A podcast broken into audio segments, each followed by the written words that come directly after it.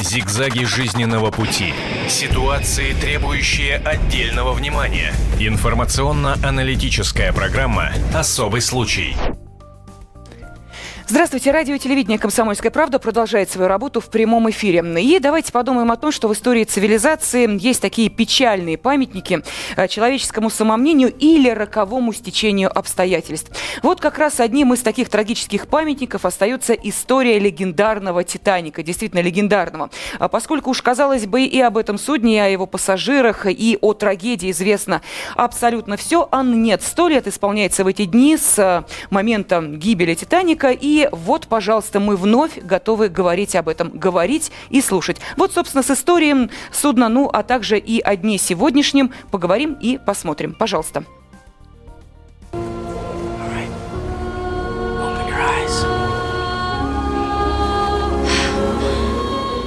От самой знаменитой сцены в кино до сих пор перехватывает дыхание, а визитная карточка фильма «Титаник» песня «My Heart Will Go On» продолжает покорять сердца. «Титаник» всплыл спустя 15 лет, и это уже не романтика, а математика. Старый фильм в новом 3D-формате окупился в первую неделю проката. Оказалось бы, все это мы уже видели. История любви Роуза Джек из фильма «Титаник» повторяется в тысячах судеб реальных пассажиров. Молодая англичанка Уинни Джилл стала немой после известия о смерти мужа на «Титанике». Отказался Пытался сесть в шлюпку миллиардер Исидор Штраус. Супруга богача не покинула мужа, и пара ушла на дно вместе с кораблем. Кэмерон вставил этот эпизод в свой фильм.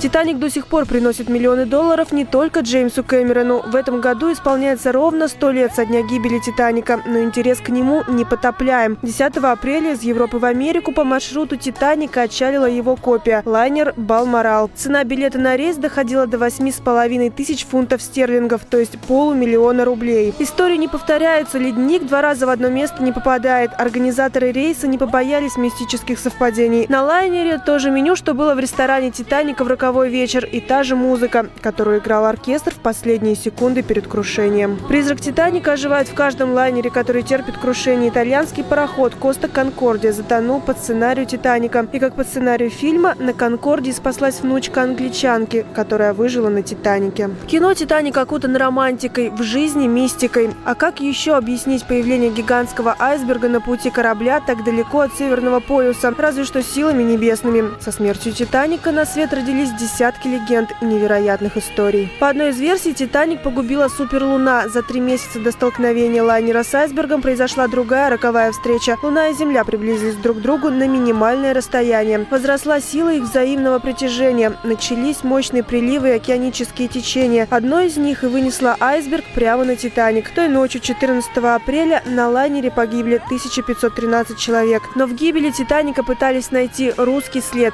и даже проклятие фараонов. 2009 году умерла последняя пассажирка «Титаника». Мелвини Дин в момент крушения было всего два месяца. Она дожила до 97 лет. Прах женщины развеяли по ветру в порту Саутгемптона, откуда «Титаник» начал свой первый и последний рейс. Но на этом история «Титаника» не закончилась, ведь это корабль, который затонул, и легенда, которая будет жить вечно. Так почему в век катастроф «Титаник» стал главной легендой столетия? В чем истинная причина гибели самого большого пассажирского лайнера своего времени, где заканчивается мистика и начинается реальность? На эти вопросы мы ответим в программе «Особый случай» на телевидении и радио «Комсомольская правда». Итак, чем же все-таки вызван этот титанический ажиотаж, иначе и не скажешь. Столетие катастрофы в Атлантике мы отмечаем в эти дни.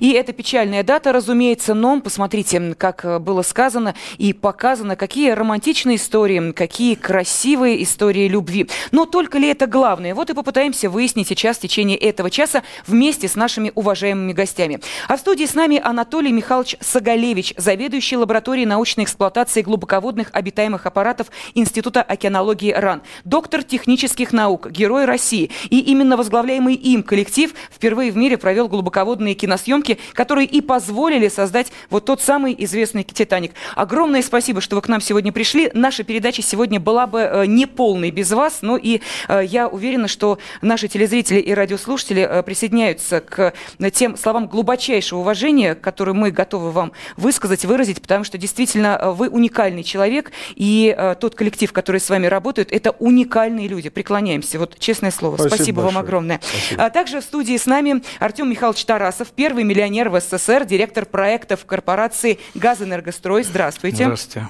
Но вот в данном случае появление Артема Михайловича тоже не случайно. Здесь э, мы будем говорить в том числе и о сокровищах, которые могли оказаться на «Титанике», были ли они там, и что находилось на этом судне, обязательно также поговорим. Ну и, конечно, у школе было сказано, что в «Титанике» перемешалось все и реальность, и мистика. Ну и, значит, э, здесь с нами в студии астролог Повсекакий Богданов. Здравствуйте. Здравствуйте. Да, ну, наверное, вот сегодня я буду за мистическую часть отвечать. А, давайте начнем с того, что «Титаник» заложен 31 марта 1909 а, года. А, мы, конечно же, сделали гороскоп этого дня. А, спуск на воду 31 мая 1911 года сделали гороскоп. Ну и, конечно же... 31, простите. 31 мая... Мая. Мая? Он был спущен в мае? Секундочку. Я не помню. 31 мая 1911 год. Так. Э, и, угу. значит, э, момент столкновения с льдиной это 14 апреля 1912 12. год. Да, все правильно. Вот эти три гороскопа, это только три гороскопа Титаника, говорят о том, что а, гибель 100% а, предсказуема. Все, на этом жирная точка. Так дальше. Сделали а, гороскоп а, Эдварда Джон Смита. Это капитан. Тоже суждено прожить было 62 года. Угу. И, конечно же, э, не обошлись мы без гороскопа Джозефа Брюс Исмея, владельца, директора э, White Star Line, который принадлежал Титаник. Он тоже был должен умереть в этот день. И, и еще тут э, хочется сказать, э, по гороскопам э, э, вероятность смерти Титаника, гибели его, превышена в 7 раз от нормальной, что он по-любому утонет, так в 7 раз. И дальше еще о мистических событиях мы поговорим. Ну и, конечно же, само название Титан, Титаник. Давайте вспомним э, мифи, э, мифологию, где э, титаны были уничтожены Зевсом. А, подождите, но начало 20 века – это время, когда очень внимательно прислушивались к тому, что говорят предсказатели, оракулы, астрологи. Очень сложное время, мы понимаем, что как раз в это время и возникает интерес к подобным а, научным или околонаучным а, сферам. В таком случае, если вы сейчас э, из 21 века высчитали это с легкостью и сказали, что «Титаник» был обречен, но сложно предположить, что те же самые расчеты не делали в то время, когда «Титаник» спускали на воду. Ну, здесь проблема совершенно в другом. Здесь проблема э, в Брюсе Смее.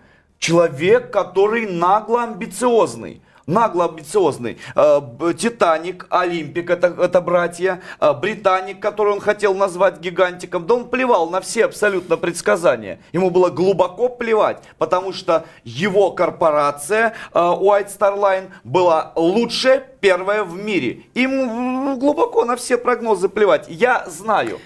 Так все-таки получается в данном случае ваша версия, это что, человеческое эм, эго преобладала во всей этой истории. То есть опять, как и в гибели Конкордии, которую мы сейчас видели, сравнивают с Титаником, это разумеется, когда человеческий фактор лежит в основе, ну, конечно, в Конкордии тоже не обошлось, к сожалению, без человеческих жертв, в основе именно таких трагедий. Вы знаете, да, вы знаете, да. Но здесь еще очень много мистики, о коей мы поговорим чуть попозже. Хорошо. А тогда о э, технических э, характеристиках, о составляющих и обо всем прочем, о том, что увидели вы в итоге. Э, и каким образом все-таки удалось пообщаться с Джеймсом Кэмероном. Кстати, я не знаю, вот есть такое мнение, что он, когда ему вручали Оскар за эту картину, я не знаю, может быть, вы сейчас э, скажете, что это не так, не поблагодарил э, тех, благодаря которым, собственно, эти съемки подводные и были произведены. Это так? На самом деле это так.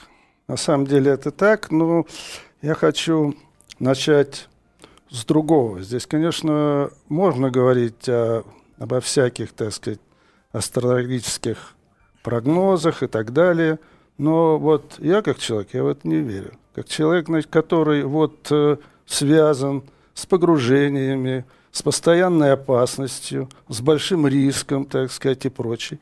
Я считаю, что все в руках человека. И человек, так сказать, вот э, то, то что случилось, конечно, люди, так сказать, и в том числе и э, тот человек, который э, сделал «Титаник», спроектировал его, он, э, так сказать, был убежден, что это судно непотопимо. И угу. все, так сказать, вот э, в, в то время, так сказать, в общем, затмило глаза величие этого лайнера. Он э, в какой-то степени обогнал свое время по своему вот э, такому э, внешнему, так сказать, лоску, величию, по своим, может быть, э, техническим данным и так далее. Но э, Вообще говоря, вот это состояние эйфории, оно, в общем-то, и погубило, конечно. И э, вот и, э, то же самое было и с Конкордией. Тут, э, то, я, так сказать, знаю много аварий, и вообще в большинстве своем здесь, конечно, виной является человеческий фактор. И, в общем, э, меня никто, э, никто не переубедит. Дело в том, что вот, ну, а дальше, значит, о Камероне. Почему вот он э, выбрал миры?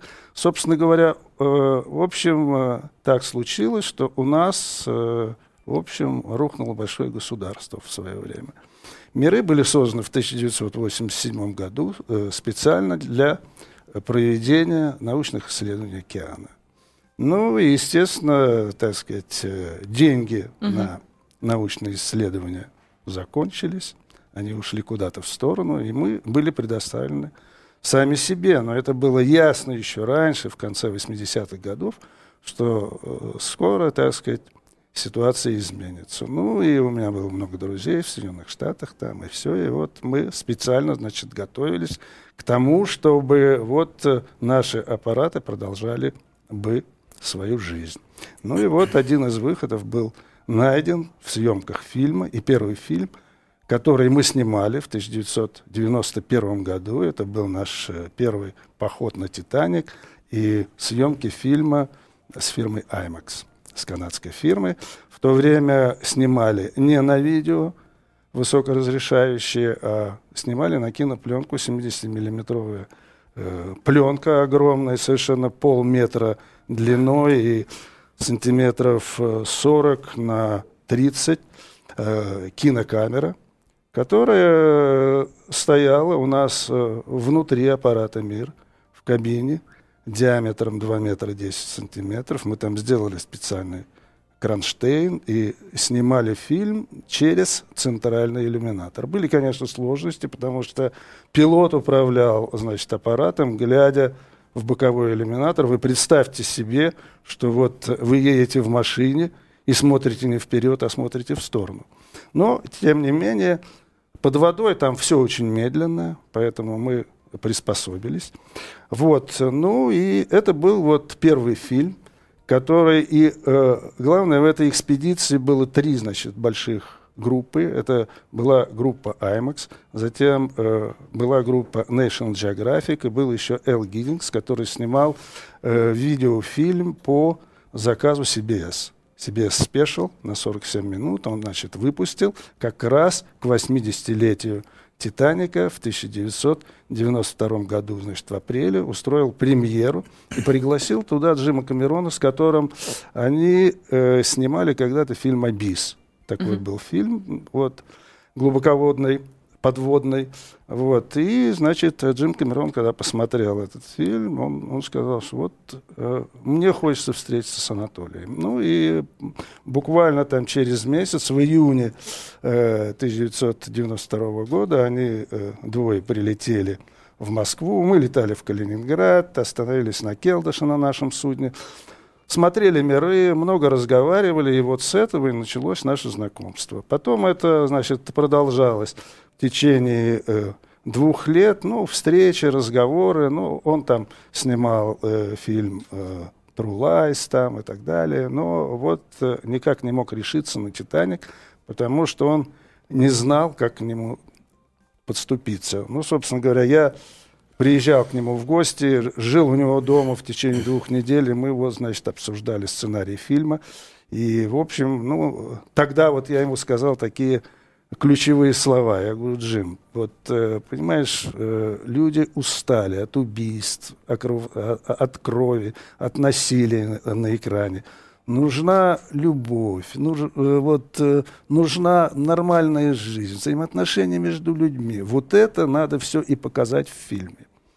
Ну и, в общем, все это в результате сработало. И был еще один ключевой момент в 1994 году. Ну, мы там работали в Мексиканском заливе, в Атлантике и так далее. Ну вот уже, так сказать, надо было решать, будем мы снимать «Титаник» или нет, все это свербило, так сказать, в голове. Было интересно, потому что, ну, действительно, в общем, работа с Голливудом, ну, не то, что, так сказать, большая честь, а просто, так сказать, большой интерес, просто, так сказать, вот э, великое искусство. Вот так это я себе представлял. Ну и вот, э, значит, э, когда у меня кончилось терпение, я написал ему факс. В то время еще не было электронной поч почты. Написал Джим, пока мы молоды относительно, аппараты у нас в прекрасном состоянии. Э, давай, в общем, решать. Или сейчас, или никогда. И потом еще сделал вот такую приписку. Но, говорю, настоящий, э, так сказать, исследователь и человек, он должен хотя бы раз в жизни – сделать что-то экстраординарное. Вот эти слова он вспоминает до сих пор. Вот последний раз... У когда, него было погружение очередное, да, да. Когда я летал э, туда, на остров Гуам, где он, значит, опускался угу. в Марианскую впадину на 11 тысяч 34 метра, вот, и он, он, он мне сказал, что, говорит, я, говорит, до сих пор помню твои слова, что вот по поводу вот этого экстраординарного. Ну вот, кстати, по поводу экстраординарного, мне хотелось бы спросить и Артема Михайловича Тарасова. Понятно, что э, когда мы говорим о трагедиях такого масштаба, э, ясно, что э, есть все-таки подозрение, что уж на этом-то судне, уж на этом-то корабле могло быть нечто, ну, как вот в фильме Джеймса Кэмерона, тот самый э, огромный, допустим, э, драгоценный камень или еще что-то, что представляет интерес уже для э, тех, кто э, хочет эти сокровища найти. То есть вот такое безрассудство было у вас в ну, поисках? Ну, во-первых, я поясню, какое имею отношение с моим газэнергостроем к этим вещам.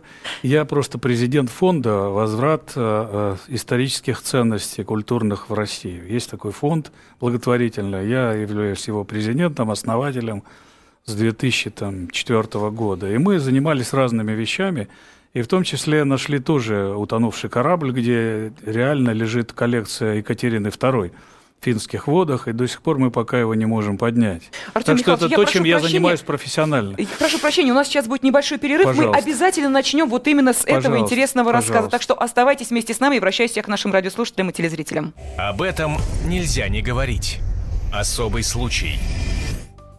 Продолжается эфир на радио и «Комсомольская правда». И сейчас в центре нашего внимания катастрофа столетней давности. Мы говорим о «Титанике». Говорим с людьми, э, которые действительно сейчас готовы, может быть, открыть нам глаза на некоторые э, подробности, интересные э, данные об этом судне. Ну и, конечно, поговорим мы и о том, почему же история «Титаника» привлекает к себе такое пристальное внимание. Ведь, к сожалению, катастрофы случаются и случаются часто. Но чем же эта история отличается от других?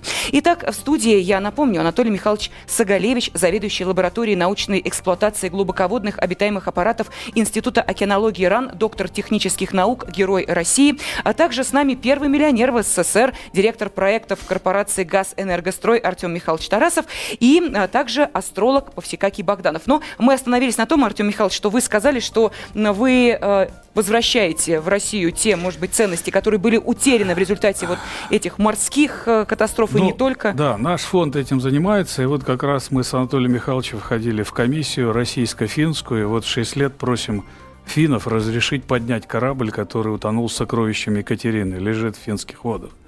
А вот. Но сейчас речь, конечно, не о нем, а вообще-то, вот, вы знаете, из истории очень много раз появлялось в разные века и времена – высказываний э, корабелов, что вот этот корабль никогда не утонет. Вот первый корабль, который я слышал, назывался «Ля Капитан». Он возил из Перу значит, монеты до перешейка этого самого э, в Панамского. Там еще не было канала, да, а монеты отливали из золота индейцев в Перу. И если в то время были корабли 26 метров, там что-то 30, то для Капитан был 280 метров. У него было 8 Вот что-то это да. мачт.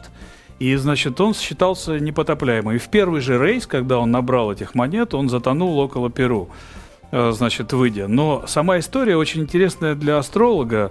Был такой знаменитый конкистадор э, с очень таким распространенным именем Ля Педро, э, Дон Педро. И Дон Педро страшно боялся плавать. И он все время сидел в, в Перу с индейцами и боялся плыть в Испанию, хотя его часто двор просил приплыть. И он решил поплыть на Ля Капитан, потому что он же непотопляемый. И он еще не умел плавать. Так вот, Дон Педро спасся около берегов, значит, э, Панамы.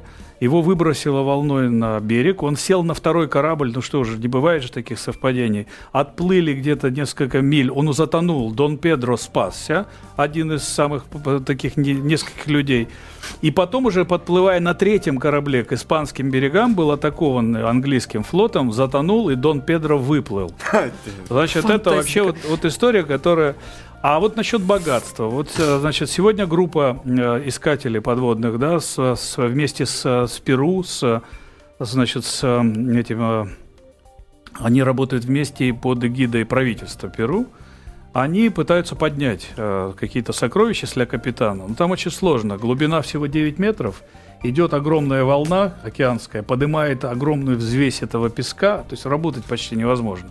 Но была лодка, шлюпка, в которую вскочили несколько матросов, отплыли от Ля Капитана, разбились и утонули. И вот шлюпку подняли. И там были, ну, как бы скелеты шести матросов. Так вот, матросы положили в карман немного золота, э, чтобы убегая, что то, что хотели, сп- схватили. Так вот, этих монет оказалось на 8 миллионов долларов, только у них в карманах. Можете представить, какое богатство вез Ля Капитан. А потом известная история с Васа. Помните, корабль шведский, который тоже отошел от берега и тут же перевернулся. Тоже он считался непотопляемый, огромный. То есть история этих вещей длится. Так вот, непосредственно с Титаником возвращаясь. Конечно, сейчас его разграбляют, действительно, Да. туда ныряют. И вот я хочу вам показать э, вещь. Это Раймонд Джерми. Часы из корпуса Титаника. Ну, не знаю, насколько это хорошо. Мне они их подарили, я их не ношу, потому что все-таки это с могилы. Но это реальный посмотреть? корпус э, Титаника. Видите, ржавый. И вот выпустили целую серию хочу часов. Да, это на известно. Титаника. Да, вот он вверху, сверху это.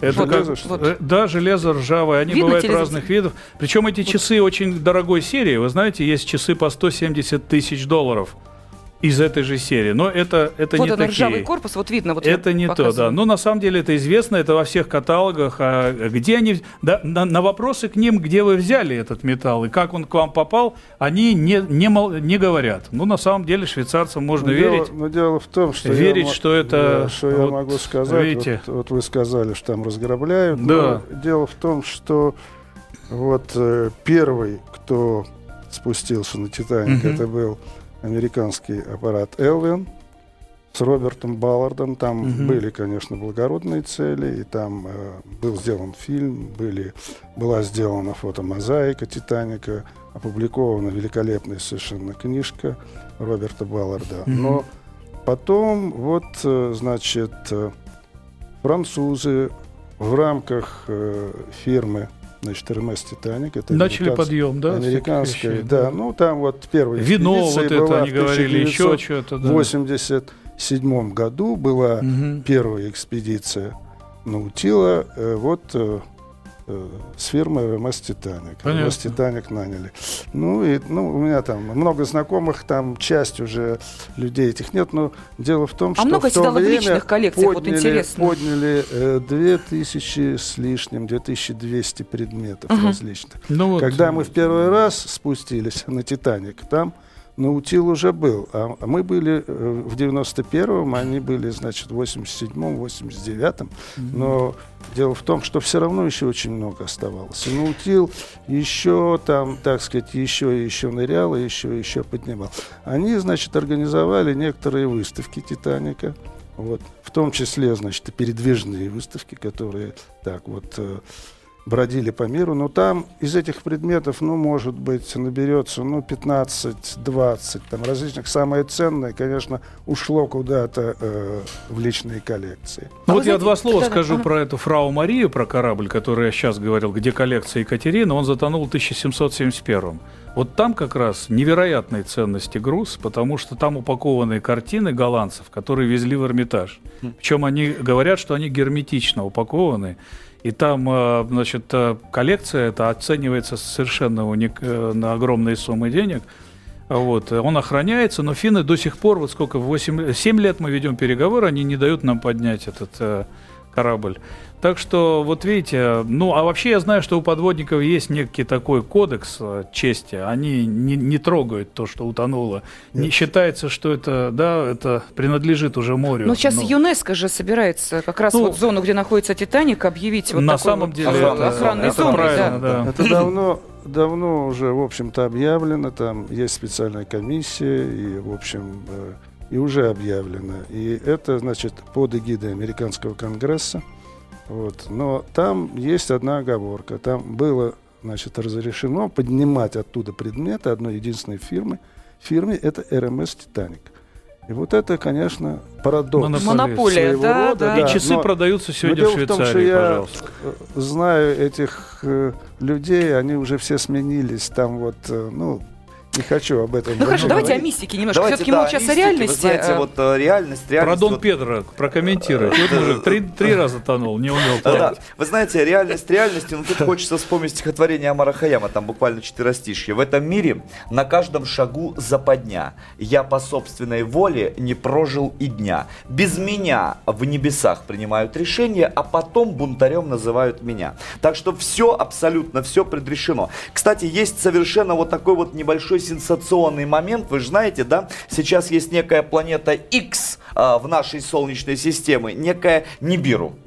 Так вот, если сейчас взять, мы ее взяли, заложили а, траекторию движения этой планеты а, в- с помощью натальной карты, вывели и посмотрели. Так вот, а, события, произошедшие а, в, 2000 в 1912 году вокруг Титаника. В этот момент, если обратно-таки а, предположить, что Нибиру все-таки есть, потому что многие, 50% астрологов и эм, эм, людей, которые изучают звездные тела, говорят, ее нету. 50% говорят, есть. Так вот, именно в этот момент на ней были всплески. Дальше мы смотрим. Конкордия, 2012 год, январь месяц. Обратно всплески. Всплески активности. Так может быть, все-таки правда Нибиру виновата? Ну, а может быть, виновата Луна? Давайте спросим у редактора отдела науки газеты «Комсомольская правда». Это э, Владимир Логовский. И вот что он ответил на вопрос. Все-таки Луна виновата в гибели Титаника или нет? Владимир Игоревич.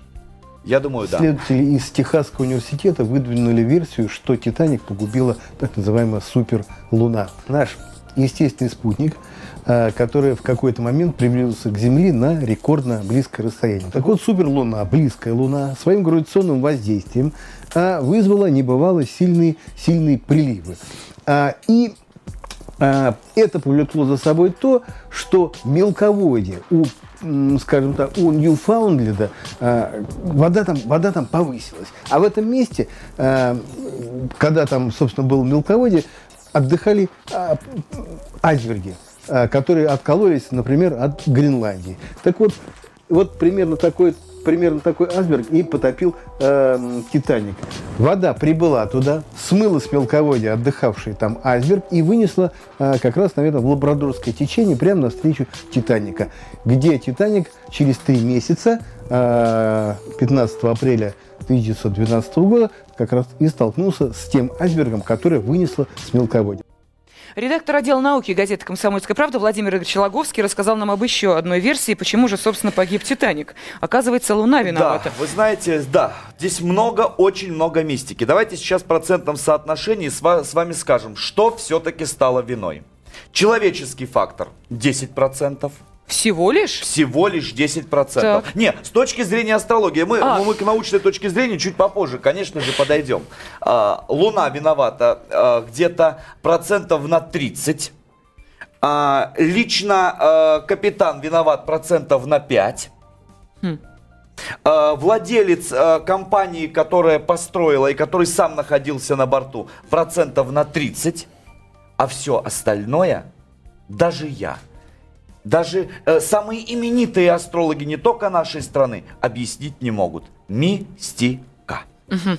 Ну, это мнение э, нашего гостя, астролога Повсекакия Богданова. Я обращаюсь к нашим уважаемым гостям, к нашим экспертам. У нас остается всего лишь три минуты. А мне хотелось бы услышать от вас ответ на такой вопрос. Вот объясните все-таки. э, Мы не случайно говорим о том, что огромное количество трагедий происходит. И в наше время и происходили раньше. Но почему «Титаник»? А, Спросишь ребенка, «Титаник» скажет, что это. Даже, может быть, как раз опираясь на фильм Джеймса Кэмерона. Пусть он останется в истории, э, истории любви, вот такой легендой красивой. Э, Но тем не менее, вот почему, как вы думаете, почему эта история затронула? Почему это Понимаете, трагедия? Во-первых, это было, э, было такое глобальное крушение для тех времен. И, в общем, э, «Титаник» утонул, всколыхнул, конечно, умы человеческие, так сказать, в разных странах, но потом о нем забыли. О нем вспомнили уже тогда, когда вот начали строить глубоководные аппараты, глубоководную технику, которая может искать такие вот донные объекты. И вот э, тогда «Титаник» оказался тем объектом, на котором можно было испытывать вот эту технику. И, и чтобы, так сказать, об этом знал весь мир, нужен был именно вот такой объект. И вот первый как раз Боб Баллард, когда искали, а ведь искали «Титаник» пять лет, начиная с 1980 по 1985, было организовано пять экспедиций, и только на пятую экспедицию «Титаник» был найден. Вот. И э, здесь э, сразу э, всколыхнула следующую волну.